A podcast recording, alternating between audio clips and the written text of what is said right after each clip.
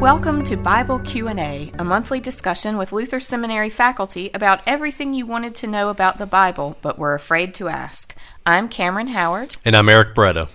And we are joined today with the Reverend Tim Coltvet, who is Contextual Learning Associate at Luther Seminary uh, here in St. Paul. Welcome, Tim. Thank you. It's good to be here.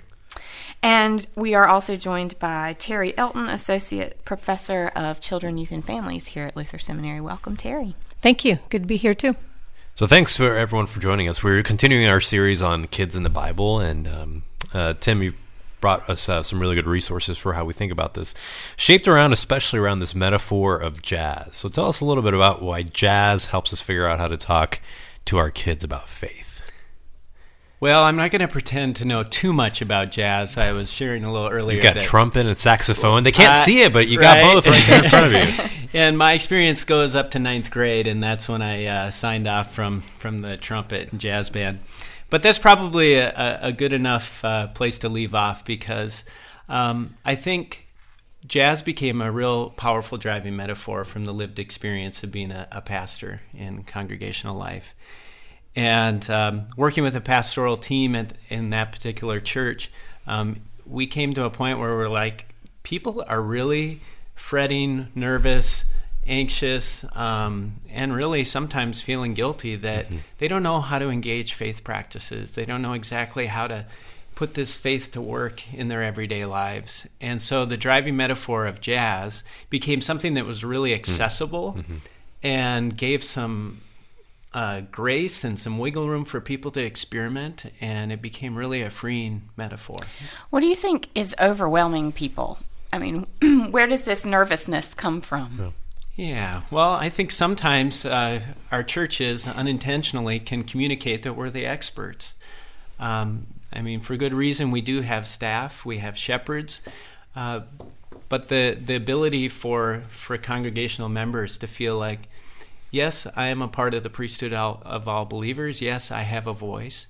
Um, and yes, shepherding my own kids is a vocation or calling that I can uh, actually dig into or dive into with my family. Um, seems to be an area where we have some work to do. Yeah, I think I wonder sometimes we think we can outsource a lot of these spiritual matters, like we can outsource like a soccer coach or somebody who will teach my kids trumpet or whatever. Um, and I think that we as leaders have sometimes enabled that kind of thinking that, you know, yeah, let us do the God stuff and then, you know, you, we'll come take care of you. But I think the gospel imagines something very different that it's a, this kind of lived experience that we're all engaged in. It's not the, the property of any one group. It's not the property of any leaders or anything like that. So, on the other hand, though, I think without giving people resources, then all we can do is kind of dwell in our guilt that we can't quite live up to those standards. Um, and you've given us some good resources here to thinking about different ways of how we might talk about faith. T- tell us some about some of those. Well, much of the, the resources that I cited, um, I really built out of the assets that are found in the Exemplary Youth Ministry Study, which was a part of a series of studies that were funded by the Lilly Foundation. They were trying to understand what's really working mm. in congregational mm-hmm. life and the exemplary youth ministry study had a particular grouping of assets out of 44 total assets, faith assets that they're called and referenced in the article, um, that were specifically about household faith and families. And so, just some really helpful cues yep. as we're all doing jazz and trying to navigate yeah, yeah, faith in life, um, some helpful places for us to, to think about this. And so, uh, the first one has to do with with the parents' uh, individual walk. Are you going to make me do some work? No. I mean, it's good work. Yeah, that's right.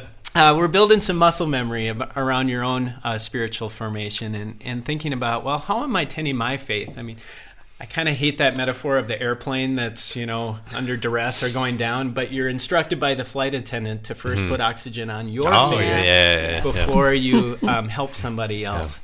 I never want to know where that metaphor ends because you know, the plane going to be okay. But in that, I think we're also mindful of the fact that um, much of the research that came out of that that whole era with the National Study on Youth and Religion, um, and others were saying if we want to see spiritual kids, we need to see spiritual adults Mm. in their Mm-hmm. lives. Mm-hmm. And there's a, a wonderful mirroring and reciprocal effect that happens in all of that. So, how are we tending our own? There's some resources that I'm suggesting we might want to um, do some jazz with. Yeah, yeah, because it seems it's not quite enough just to, like, not to induce more guilt, but like it's not enough just to show up on Sunday. That there's it's more kind of transformational or daily. And again, not to make it a chore, like like you know having to wash the dishes, but that faith that's kind of how faith is most vibrant in our lives. Well, and to be aware, right? uh, To be aware of the ways that you are cultivating your own faith, or what Uh-huh. is it that you read? What is it that you see? What is it that you pray? What What are the things that you do every day that you might do sort of unconsciously, but are Yeah. part of your own routine that are really important for you, and sort of owning that, understanding that, and then passing that along. And I think I would add, it doesn't all have to be like Christians, like you know, labeled Christian stuff like that, hiking or or even just watching movies that have you know not, that aren't explicitly Christian or reading books that aren't explicitly Christian can be feeding our faith. But there's an intentionality around it. We think about what is it that I'm doing. Tim, you add one of these sections is just on family harmony, um, about what it is to kind of live together. And um, I've got kids that are 18 and 21 and live through a lot of places. And there were days it wasn't very harmonious in our house. and I think one of the issues that I really like that you lift up that this research does is one of the ways we tend faith is to just to create ways to talk to our kids, to have um, ways that we're finding what they're interested in lifting that up as well. And so, um, talk a little bit about that. And specifically, I think about in my own life, some of that is getting over the stigma of being willing to talk to other people and not make what happens in our home so private. You know, what are ways that we can kind of overcome that sense of, um, do I dare share what actually happens in our house, and who might I share it with, and who might, you know, what what are ways to go about doing that? Yeah. Well, I think when we look at the the two earlier assets, just around um, tending to your own spiritual life, and also then um, thinking about your kid's spiritual life, you start building a, a muscle memory. Um, I love Mark DeVries always uh, made a fun pop culture reference to Karate Kid, the movie, and and how was he learning how to do karate? He was Yeah. doing the wax on, wax, wax off, off. wax on, wax off. But we can all say that. Um, and in the process, he thought he was doing something Menial. frankly Yeah. menial, Yeah. you know, or meaningless. Yeah. He was wondering what's going on here. But then in his time of need, when it was really the defining moment, Hmm. you see that these things were serving a, a greater good and also edifying him. Well, I think spiritual practice, Christian practices, when they're embodied, um, bring about a certain aura and way of being together. And as you talk about harmony, I think it's all connected. Um, that we're seeking to connect to the body of Christ and what it means to hmm. be the body of Christ. And hopefully, with an image like jazz, we're going to be able to say, well, we're going to start from point A. This is our family. Mm-hmm. Here's who in the, Yeah. Mm-hmm. here's who's bringing instruments to the to the gig, and uh, we need to engage this song together. We know the melody, we know the gospel, we know mm-hmm. Deuteronomy six is a great framework for how we're we're called to live as households, um, but it's gonna look different in every family. So how do we create that open posture? So I recently read that to learn is actually um, to risk one's own understanding. And if there's a culture where we are willing to risk our own understanding, and that we know that that's okay for us personally, but also this is how we model learning for our own kids and our own households. Um, suddenly, we have opportunities, I think, for some harmonious living, if we want to call it that. Yeah.